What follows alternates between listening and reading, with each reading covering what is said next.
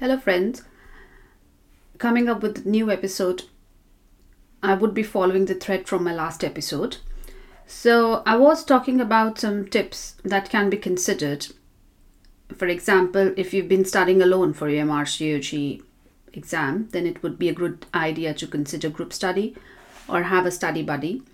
Discussion really helps us open our mind and it can add a new perspective in our understanding of something like a guideline or a module, and this can be quite helpful. You can also join a course this time round, uh, probably a different one or a new one, work with a new mentor.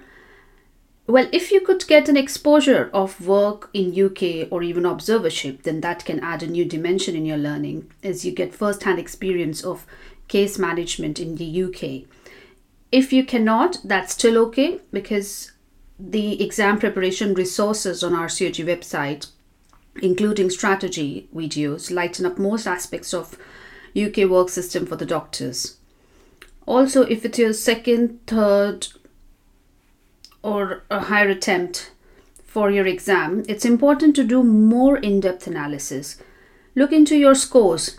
See, is it revolving around the same mark? Or is there any improvement in your score, but it's just the changing cutoff that's causing hit and miss? Honestly, I always suggest to be safe. Aim for 70% or more every time you sit an exam or attempt a question bank, and that automatically assures that you will be in a safe zone when result is out. All this exercise that you do in your cooling off period is quite meaningful and useful as it gives you a new strategy for your next attempt and how to start your preparation. Also, keep motivating yourself by thinking that failure is actually an opportunity to get better. You have your learning, you have given exam before, so have that experience of exam.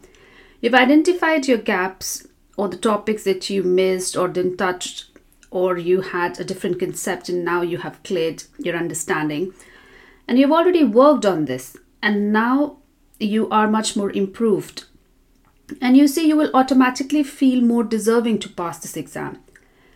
To keep your spirits high success is sweeter if worked hard for it. Well in next episode we will be talking about the reflection and analysis bit after the mrcog part 3 exam result. Thank you